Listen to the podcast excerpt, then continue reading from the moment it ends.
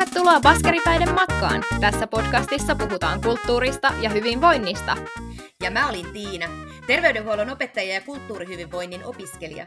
Ja mä oon Elina, teatteri-ilmaisun ohjaaja, yhteisötaiteilija ja artivisti.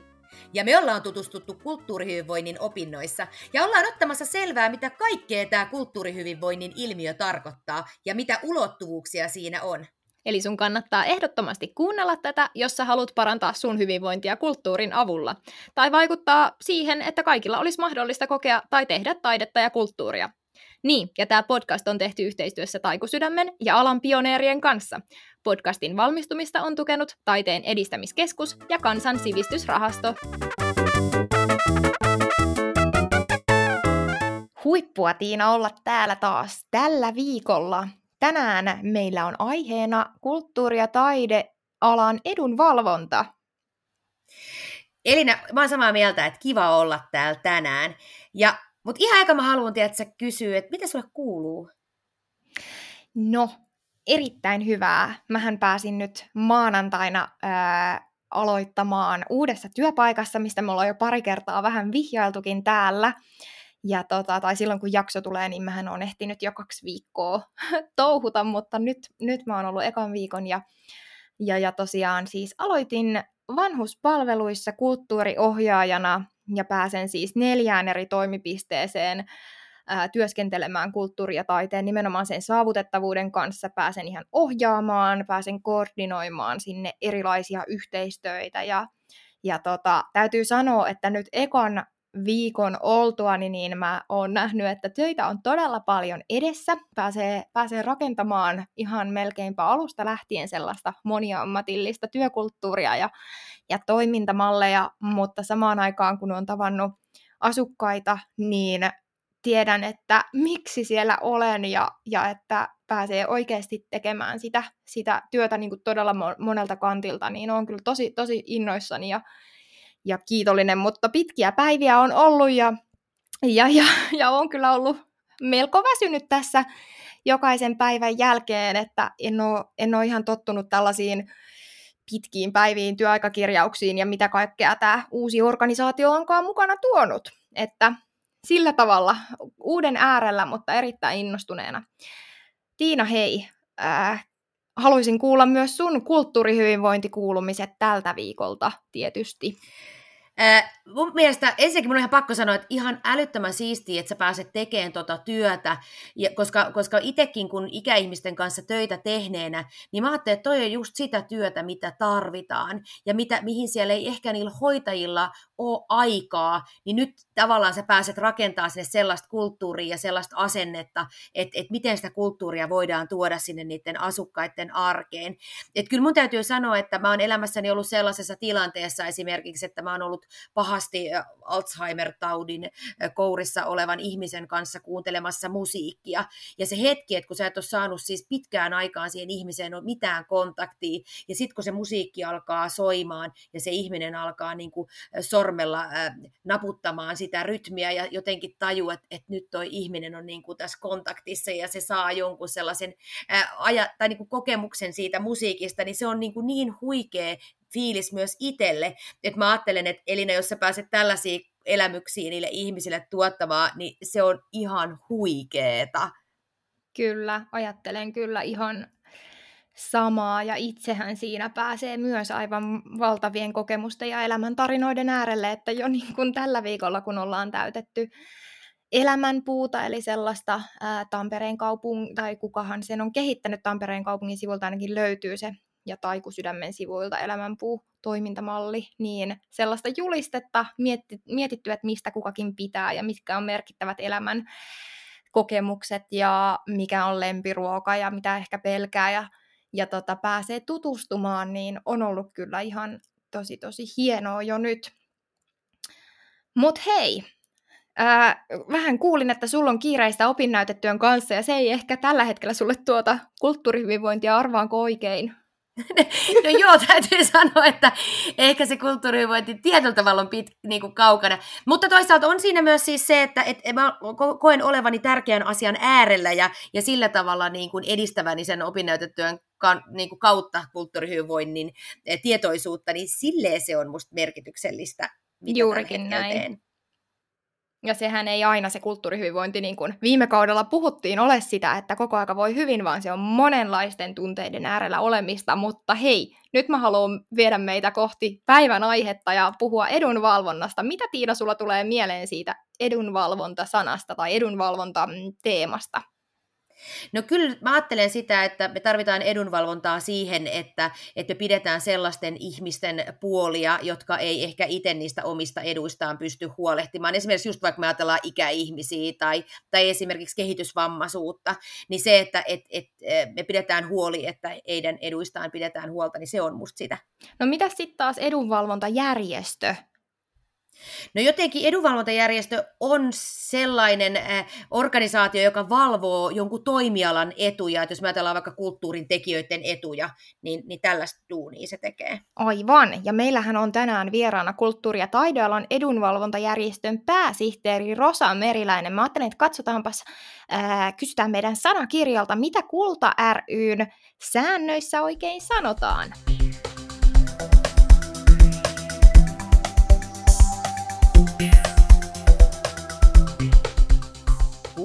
Ry, yhdistyksen tarkoitus. Kulttuuri- ja taidealan keskusjärjestö Kulta ry on valtakunnallinen kulttuuri- ja taidealan tuki- ja tuottajaorganisaatioiden keskusjärjestö, jonka tarkoituksena on edistää kulttuuri- ja taidealan kokonaistalouden kasvua sekä toimintaedellytyksiä ja yhteiskunnallista asemaa.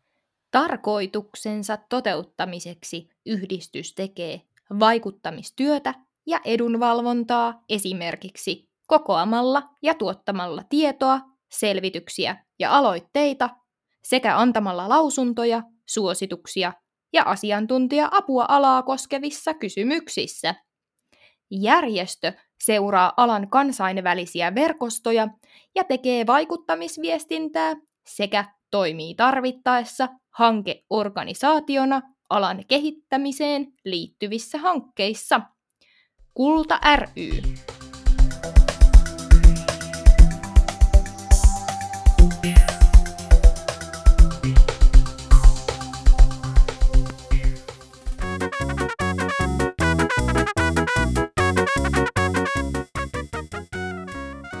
Tervetuloa lämpimästi Rosa Meriläinen.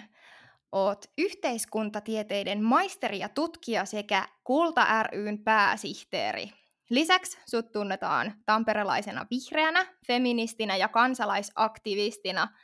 Ja oot tehnyt ty- työtä sukupuolten välisen tasa-arvon, sosiaalisen oikeudenmukaisuuden, kestävän kehityksen, demokratian ja taiteen edistämisen eteen hieno lista asioita. Jäikö jotain ää, tärkeää, mitä haluat vielä, keskeistä, mitä haluat lisätä? No, a- aika kattava lista kaikenlaista siitä tuli, että, että kiitos, kiitos esittelystä, joka kuulosti melkein, melkein kehulta. Tällä, ker- tällä hetkellä ehkä tärkeimmältä asialta tuntuu elokapina, joten hyvä mainita sekin. Aivan. Kyllä, ja, ja ki- tervetuloa tosiaan Rosa munkin puolesta. Ää, meillä on tarkoitus tänään puhua tästä Kulta rystä, joka on siis kulttuuri- ja taidealan el- edunvalvoja, ja te teette sitä vaikuttamistyötä ää, parantaaksenne kulttuuri- ja taiteen yhteiskunnallista arvostusta ja näitä taloudellisia toimintaedellytyksiä. Niin se, mikä meitä kiinnostaa, niin millä tavalla te niin konkreettisesti tätä työtä teette? Ollaan yhteydessä päättäjiin, osin tietysti ihan muodollisestikin, että kyllähän Suomessa paljon osallistetaan järjestöjä, että käydään kuultavana eri paikoissa, vaikka eduskunnassa, sosiaali- ja terveysvaliokunnassa, pystyy suoraan kertomaan kulttuuritaiteen vaikutuksesta hyvinvointiin ja terveyteen, kun he sitten sitä pyytävät ja kutsuvat kuultavaksi, mutta että sitten tämmöinen meikä lobbari käy, käy lounaalla ja tapaa tapaa päättäjiä joskus sekä, sekä sattumalta että sitten sovitusti. Ja, ja tietysti kun eihän kaikki, kaikki ihmiset ole, niin kuitenkin sillä tavalla kulttuuri-ihmisiä, että se olisi niin kuin päällimmäisenä mielessä, niin se on ihan jo tärkeää päättele muistuttaa, muistuttaa kulttuuri- ja taiteen, taiteen merkityksestä. Ja mittakaavasta ja tarpeista, tuottaa sitä tietoa, että he sitten pystyy tekemään parempia päätöksiä kulttuuritaiteen osalta. Kulttuurihyvinvointi esimerkiksi on ollut sellainen asia, minkä olen huomannut, että tosi monelle poliitikolle uutta informaatiota, että jos ajattelee niin kuin hyvinvoinnin ja terveyden edistämisen osalta, niin aika moni ymmärtää vaikkapa niin kuin liikunnan merkityksen terveysongelmien ennaltaehkäisyssä, niin, niin toistaiseksi vielä kulttuurisuosituksilla ei ole vastaavaa asemaa. Että, että uskon, että tämmöistä ihan perustiedon välittämistä oikeaan aikaan, oikeaan paikkaan päättäjille, niin tarvitaan paljon. Toi on tosi tärkeä huomio. Me puhuttiin itse asiassa meidän opinnoissa tuosta liikuntavertauksesta, että jossain määrin just liikunnasta näkee paljon artikkeleita ja kaikki tietää, että se vaikuttaa terveyteen ja on erittäin niin kuin, tärkeää monelta kannalta ihmiselle ja kulttuuri tutkitusti näin myöskin on, mutta että sellaista samanlaista asemaa mun mielestä on siinä mielessä tosi hyvä vertaus, vaikkakin niin kuin hyvin erilainen niin erittäin, erittäin hyvä. Tota, sieltä lueskelin sivuilta, Kulta ryn sivuilta, että on ollut tavoitteena nostaa valtion kulttuuribudjettiprosenttiin, ja tota, nyt pohdiskelin, että että uskoisin, että tämä on ollut varmaan jo jonkin aikaa. Onko se niin kuin yhä se tavoite ja miten tämä etenee tämä asia? Vai onko se muuttanut muotoa tässä jotenkin, just kun on esimerkiksi vaikka arkkitehtuurissa erikseen ja, ja tota, sitten mä oon itse miettinyt, että voiko olla sote-budjetista se prosentti, että miten, joo. Joo, kyllä to- tokihan niin just tähän sanotaan, taiteen prosenttiperiaatetta, niin siinä on, siinä on monta eri näkökulmaa, ja just tämä vaikkapa just julkisen taiteen osuus, että rakentamisesta prosentti käytettäisiin taiteeseen, niin se on ehkä vähän eri kysymys kuin tämä kulttuuriala on tosi laajasti yhdistänyt tavoite siitä, että valtion kulttuuribudjetista prosentti, valtion budjetista prosentti pitäisi käyttää siihen OKM-kulttuuribudjettiin. Ja ei se ole, silloin kun Kulta aloitti kolme vuotta sitten, niin se tavoite oikeastaan oli jo olemassa. Se oli, ja se on ollut ihan niin kuin sillä tavalla virallinenkin tavoite, että se on opetus- ja kulttuuriministeriön omissa papereissa tavoitteena. Et, et sillä, mutta että ei se nyt kovin montaa vuotta tavoitteena ollut, että se ei ole semmoinen niin kuin, vaikka taiteen prosenttiperiaate, joka keksittiin 30-luvulla eikä vieläkään mennyt maaliin, että, että tässä on kuitenkin sitten aika uudesta tavoitteasettelusta kyse. Suurin osa eduskuntapuolueista on, on tavoitteen takana, se on hallitusohjelmaan kirjattu pitkän aikavälin tavoitteeksi, mutta että tällä hetkellä siihen on matkaa noin 150 miljoonaa euroa. Ei siis mikään valtava summa, jos ajattelee kun valtion budjetti niin kuin fiskaalisesti se ei ole valtava summa, mutta kuitenkin sillä tavalla iso ja merkittävä summa, että siihen on matkaa, eikä se ole yksinkertaista, että veikkauksen tuotot on laskenut niin dramaattisesti ja osa kulttuuribudjetista on ollut sidottu siihen veikkauksen tuottojen kehitykseen, niin, niin, niin tällä, tila, tällä hetkellä tilanne on se, että kulttuuribudjetti hieman laskee. Mutta että meidän toive on ollut se, että että hallitus tämän vuoden puolella vielä pystyisi päättämään siitä, että miten, miten veikkauksen tuotot jatkossa jaetaan ja siinä yhteydessä sitten myöskin asettaa sitä niin rahoituksen tasosta jonkinlainen, tehdä jonkinlainen päätös rahoituksen tavoitetasosta. Ja uskon ja toivon, että tämä kulttuuribudjettiprosenttiin pysyy tavoitteena, vaikka todennäköisesti sitä ei tällä hallituskaudella tulla saavuttamaan. No miten sä ajattelet, että jos olisi joku tämmöinen järjestö tai yksittäinen taiteilija tai joku kulttuuriystävä, niin miten, sä, tai miten te ajattelette jotenkin sitä, että miten se voisi osallistua siihen vaikuttamistyöhön? Mitä sen kannattaisi tehdä? Kyllä kaikkien kulttuuriystävien kannattaa aina vähintäänkin niin vaalien alla aktivoitua. Että vaikka nyt alueen vaaleissa hyvinvointialueella on valtava intressi kulttuurihyvinvoinnista, niin, niin osallistua sillä tavalla yhteiskunnalliseen keskusteluun, että, että kysyä ja kommentoida ja muistuttaa näistä kulttuurin näkökulmista. Että kyllä poliitikot aina vaalien alla vähän niin kuin herkistyy kuuntelemaan, niin se on yleensä se tilanne, jolloin kannattaa käyttää, käyttää tilanne hyväksi. Ja sitten tietysti, niin kun meillähän politiikka on paikallista, kansanedustajat valitaan kautta maan ja se ei kuin niihin omiin, oman alueen päättäjiin yhteyden ottaminen itselle tärkeistä asioista, niin kyllä se on minusta tosi tärkeä osa demokratiaa.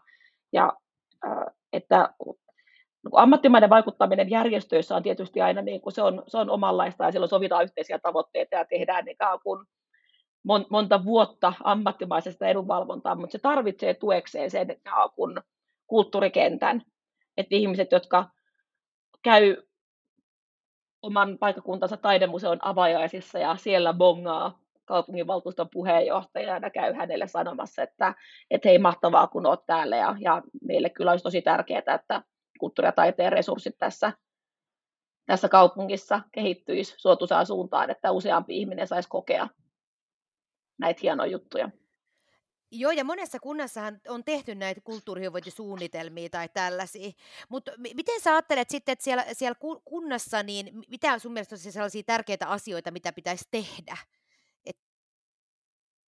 Et, et jotenkin miten me saataisiin se kulttuuri tavallaan kaikille saavutettavaksi tai...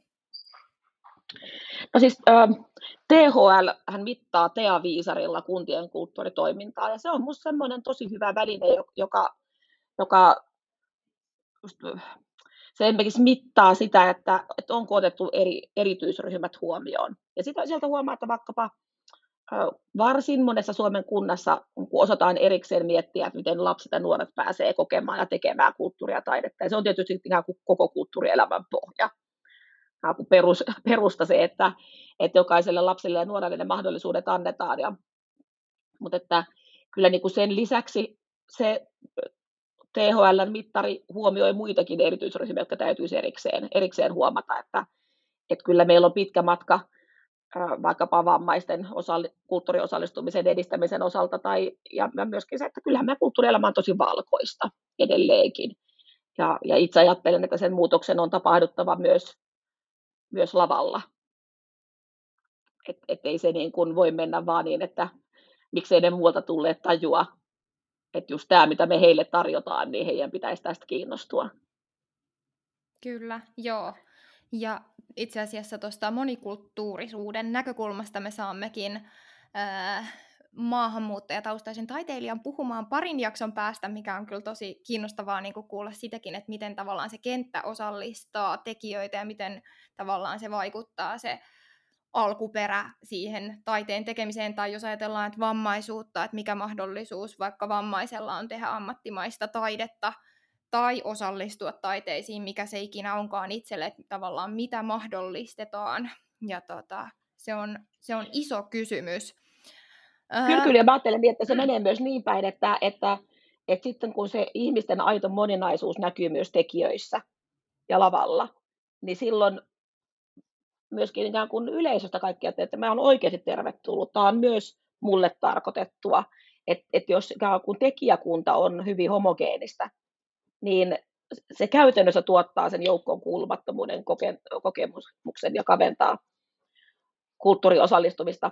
Et, et musta tässä kulttuurihyvinvoinnissa on kaksi tärkeää eri näkökulmaa, joita molempia on, on syytä edistää. Toinen on tämä kuin iso kansanterveydellinen kysymys siitä, että laaja ja monipuolinen kulttuuriosallistuminen edistää mielen hyvinvointia ja sydänterveyttä ja ikään kuin tämmöisiä isoja kansa, kansansairauksia. Ja siinä ikään kuin se kulttuuritaide on just sitä ihan kulttuuritaidetta, mitä meillä on, että mitä tällä hetkellä konserttitaloissa pyörii, mitä teattereissa on tarjolla, mitä museoita on, että, että se, että vaan useampi ihminen osallistuisi ylipäänsä, niin se edistää kulttuurihyvinvointia. Sitten on erikseen tämä kysymys kulttuuri- ja taiteen, taiteen ja taiteellisten menetelmien käyttämisestä sotessa ja kuntoutuksessa ja hoivassa ja hoidossa. Ja, ja siinä on niin kun, siinähän meillä on aivan valtavasti kasvuvaraa. Että on asioita, mitä ei vielä siis kerta kaikkiaan tarjota. Että ei ole niin kun, kaikki sairaanhoitopiirit, ei ole kaikki sairaalat, kaikki palvelutalot eivät ole ikään kuin havahtuneet siihen, että nämä menetelmät on, on tepsiviä ja toimivia ja tehokkaita. Ja vastaavasti ehkä sitten kun sitä osaamistakaan ei ole, että et, et ei ole tarjolla niitä tekijöitä, jotka sitten osaa ottaa huomioon vaikka se, että kuinka toimia kehitysvammaisten palvelulaitoksessa kulttuurihyvinvoinnin ammattilaisena. Ja tämä tietysti muuttuu teidän ansiostanne, kun olette sillä ammattikorkeakoulussa uudella kulttuurihyvinvointilinjalla. Että mä, mä uskon, että me tullaan näkemään Suomessa sote-palveluissa valtava muutos ihan sen takia, että meillä on, on kouluttuja ammattilaisia, jotka on niin syvällisesti perehtynyt juuri kulttuurihyvinvoinnin näkökulmaan ja osaamiseen. Musta on hyvä, kun sä otat ton esille. Mä toimin siis itse opettajana, opetan siis lähihoitajia. Ja ni, heidän kanssa me ollaan käyty paljon tätä keskustelua. Esimerkiksi pelkästään siitä, että, että palvelutaloista tavallaan, että et, et, et onko se niinku enemmän asenteesta kiinni, että täällä ei ole vaikka musiikkia tarjolla, vai onko se niinku, tai mistä se johtuu, että miksei me, miksei me laiteta vaikka radiota päälle, tai, tai, tai miksi me tarjotaan ikäihmisille vain mustavalkoisia TV-ohjelmia, tai jotenkin, että me oletetaan hirveän helposti, että joku tykkää jostain. Mutta voisiko se olla myös sitä, että me myös kysyttäisiin, että mitä, mitä te tarvitsette tai mitä te kaipaisitte? Joo, se, se, se on olennaista just, että se kulttuuri ja taidehan ei niin kuin edistä ihmisen hyvinvointia eikä terveyttä, mikäli se on huonoa tai, om, tai se ei vastaa omaa makua. Et sen pitää olla, niin kuin, aina on kysymys laadusta ja aina on kysymys mausta, jolloin se ikään kuin, vaikkapa jos toi vanhustyön ailiverkoston, kulttuurisen, kuntien kulttuurisen vanhustyön ailiverkoston piirissä on kehitetty tätä kulttuurikirjaamisen mallia, että kun mitataan sitä, että mitä, saako vanhukset, vanhukset niitä palveluita, mitä he tarvitsevat, niin siellähän mit, niin kun mitataan ja merkitään, että miten hän on saanut lääkäripalveluita ja ruokaa ja, ja, ja kun, että mitä palveluja se vanhuksen luokse viedään. Niin myöskin se kulttuuriosallistuminen ja kulttuurimieltymykset sitä myötä täytyisi kirjata sinne, jolla pystytään seuraamaan, että onko tämä vanhus saanut toteuttaa omaa ihmisoikeutta kulttuuriosallistumiseen. Että et tietysti vähin on tuo, että napsotetaan radiokanava radio päälle ja saisi valita mikä kanava, mutta ainakin itse ajattelen, että vanhuus on aika pitkä aika ihmisen elämässä, että siellä olisi, olisi syytä olla muutakin. Että tämä, ja onneksi onkin, että kyllä, että kyllä mulla on, on meillä on sekä teatteriin että kuvataiteen että musiikin puolelta jo paljon ammattilaisia, jotka on kokeneita vanhuspalveluissa työskentelemiseen ja mun oma pikkuveljeni, joka on, on tota, yliopistosta koulutettu muusikko, niin työskenteli tuossa useita vuosia äh, Milwaukeeissa y- Yhdysvalloissa, niin oli siis kuukausipalkkainen vanhus, vanhusten palvelulaitoksen muusikko. Myös kun kyseli sitä, että mitä hän niin kuin soittaa, mit, miten se hänen, hänen työnsä menee, niin kyllä hän niin kuin sanoi, että, no, että, että ei hän juuri niin kuin sitä omaa konserttiohjelmistoonsa kitaralla soita, vaan, vaan hän oli siis täällä nykyään pianisti ja laulaja. Hän istuu pianon ääressä ja laulaa ja soittaa just niitä lauluja, mitä ne vanhukset haluaa kuulla.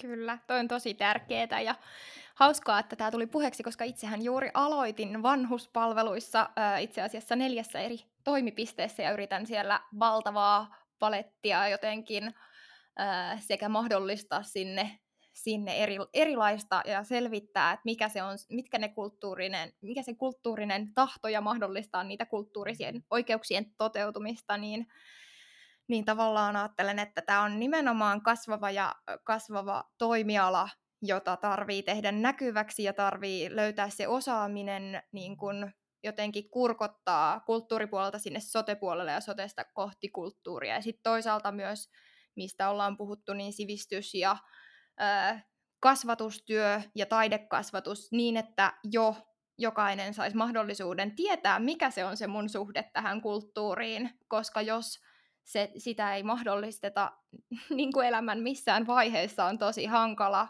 ö, ymmärtää, että mikä se on se, mitä se osallisuus tähän liittyvä, tai mitä mä tästä saan, jos ei ole kokemusta siitä, niin sekin on semmoinen, missä mun mielestä on vielä kehittynyt kehittämisen varaa. Kyllä, kyllä. Ja sitten se siinähän tavallaan se ikään kuin kulttuuritaiteen perusrahoitus on se keskeinen väline, jolla nämä vanhusten kulttuuriset oikeudet kuitenkin toteutuu. Et meillä, meillähän on niin kuin upea valtakunnallinen kulttuurilaitosten verkko, jos ajattelee, että miten laadukasta niin kuin orkesterin musiikkia meillä, meillä kautta maan pystytään tarjoamaan. Ja nyt vaikkapa ennen kuin syksyn kaudet alkoi, niin Oulun sinfonia kiersi palvelu, palvelutaloja omalla alueellaan sopivan kokoisissa kokoonpanoissa ää, e-, esiintymässä, mutta että kaikki ymmärtää, että sehän vaatii juuri sitä julkista rahoitusta, että se, se on jotain sellaista, mikä ei toteudu kaupallisesti, se ei ole sellaista, mitä, mikä toteutuu ää, lipunmyynnillä, että, että se tulee aina tarvitsemaan sen valtion ja kuntien hyvinvointialueiden kun julkisen, julkisen rahoituksen juuri siihen. Et tokihan jonkin verran voidaan kulttuurihyvinvointia edistää myöskin vaikkapa äh, yksityisellä rahalla sillä tavalla, Oulun Sinfonia jälleen kerran esimerkkinä, että he toteutti, toteutti kampanjan, millä äh, alueen yritykset äh, saivat ostaa lippuja lapsille konserttiin. Ja sitten he järjestivät tämmöisen ison koululaiskonsertin, millä oli, kun jokainen lippu oli jonkun yrityksen sponsoroima. Mutta että tämä on ilman muuta tosi tärkeää ekstraa tarjota kun alueen ihmisille ja yrityksille mahdollisuuden tämmöiseen hyvän tekeväisyystyöhön. Mutta että eihän niin kuin, ei meidän koko kulttuurihyvinvointi voi siihen nojata. Että kyllä se, se tarvitsee juuri sitä vahvistuvaa perusrahoitusta. Meidän vanhusväestö kasvaa. Yhä enemmän on Suomessa ihmisiä, jotka ei pääse omavoimaisesti konserttitaloon tai teatteritaloon, vaan joiden luokse kulttuuri ja taide pitää viedä. Ja se vaatii rahoitusta. Jos vain on arvot kohdillaan, niin se rahoitus löytyy. Ihanaa, kun sä sanot ton, koska kyllä mä ajattelen ihan sa- sit just tätä näin, että millä me saadaan sinne sotepuolelle niitä kulttuurin tekijöitä. Että meillä on tekijät olemassa, mutta että me saadaan ne sinne niinku toteuttamaan ja, ja tarjoamaan niitä kulttuuripalveluita, niin, niin toi on tosi tärkeä pointti kyllä. No vielä täytyy kysyä, että mitä niin kun, kuka tahansa meistä voi arjessa tehdä, jotta jotenkin kulttuurin ja taiteen toimintamahdollisuudet paranee, vaikka nyt jos ajatellaan sitä ää, kasvunvaraista aluetta. Sanoitkin jo, että vaalien alla kannattaa aktivoitua ja puhua päättäjille. E, vielä muutama vinkki. No ehkä tällä hetkellä, kun varsinkin on vielä tilanne, että, että osa ihmisistä varoo kulttuuriosallistumista, että, että kulttuuri ja taide on nähty tässä viimeisen puolentoista vuoden aikana terveysuhkana, niin tarvii tosi paljon sitä vastapuhetta, että, että mä oon ihan hirveästi pyytänyt ihmisiä vaan ikään kuin intoilemaan omasta kulttuuriosallistumisesta, että me tarvitaan sitä niin kuin elämyksellistä ja positiivista puhetta kulttuuri- ja taiteen ympärille ja, ja olen lähettänyt varmaan siis no, yli sadalle kansanedustajalle pyynnön, pyynnön kertoa omasta kulttuuriosallistumisesta, kun mä tiedän, että he, he on ihmisiä, jotka aktiivisesti käy. Et nyt on se hetki, kun siitä pitää viestiä, näyttää, että, näyttää ikään kuin ihmisille eteen, että, että hei, nyt saa, nyt saa taas mennä ja se on ihanaa ja siitä tulee hyvä fiilis ja tämä on mulle tärkeää.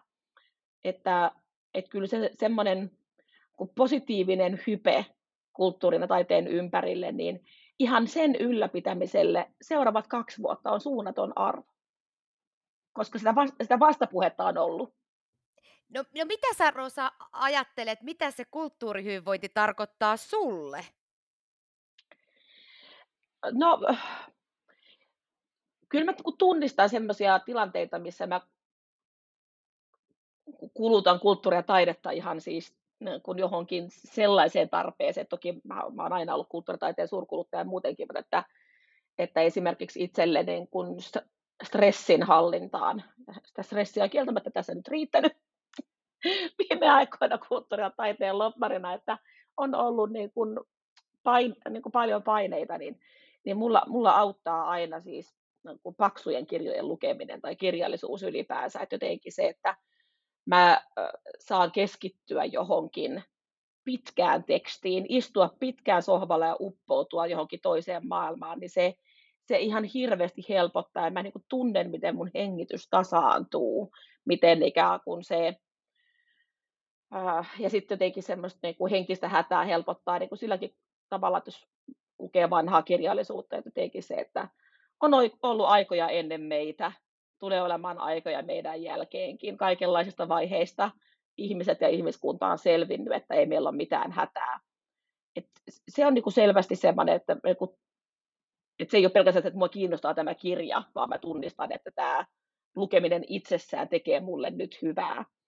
Ja, ja samoin äh, harvakseltaan käyn, käyn tota, olen aina ollut taidemusiikin harrastaja, mutta että en, en käy konserteissa ehkä yhtä usein kuin, kuin haluaisin, mutta sanotaan, kerran kuussa käyn. Ja aina tunnistan sen hetken, kun, kun se musiikki hieroo mun aivoja sisältä päin. Et siinä on jotakin sellaista, mikä on, ää, mikä on semmoista niin kuin kehollista, fyysistä hoivaa, mitä juuri se elävä musiikki saa aikaan, että, että kotona, kotona hifin, hifin taso ei ole riittävä kuuntelen kotona konsertteja siis niin semmoisesta ihan järkyttävän pienestä surkeasta radiosta, että ei, ei, pidä valittaa, että tämä ei, niin kuin, ei ole aivan vastaava kokemus kuin musiikkitalossa, että hupsista lallaa, että on semmoinen niin kuin, vauvan pään kokoinen radiolaite. Kiitos älyttömän tärkeästä ja mielenkiintoisesta keskustelusta. Tästä voisi puhua varmasti koko päivän, mutta kiitämme suuresti tästä keskustelusta. Kiitos. Kiitos teille.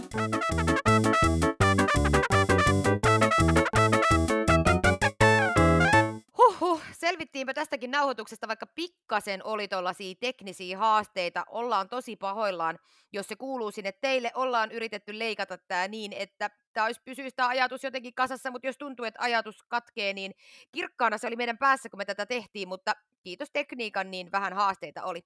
Mutta toivottavasti ensi kerralla on vähän paremmat tähdet meillä näiden tekniikan kanssa, niin kerro Elina, mistä puhutaan ensi kerralla.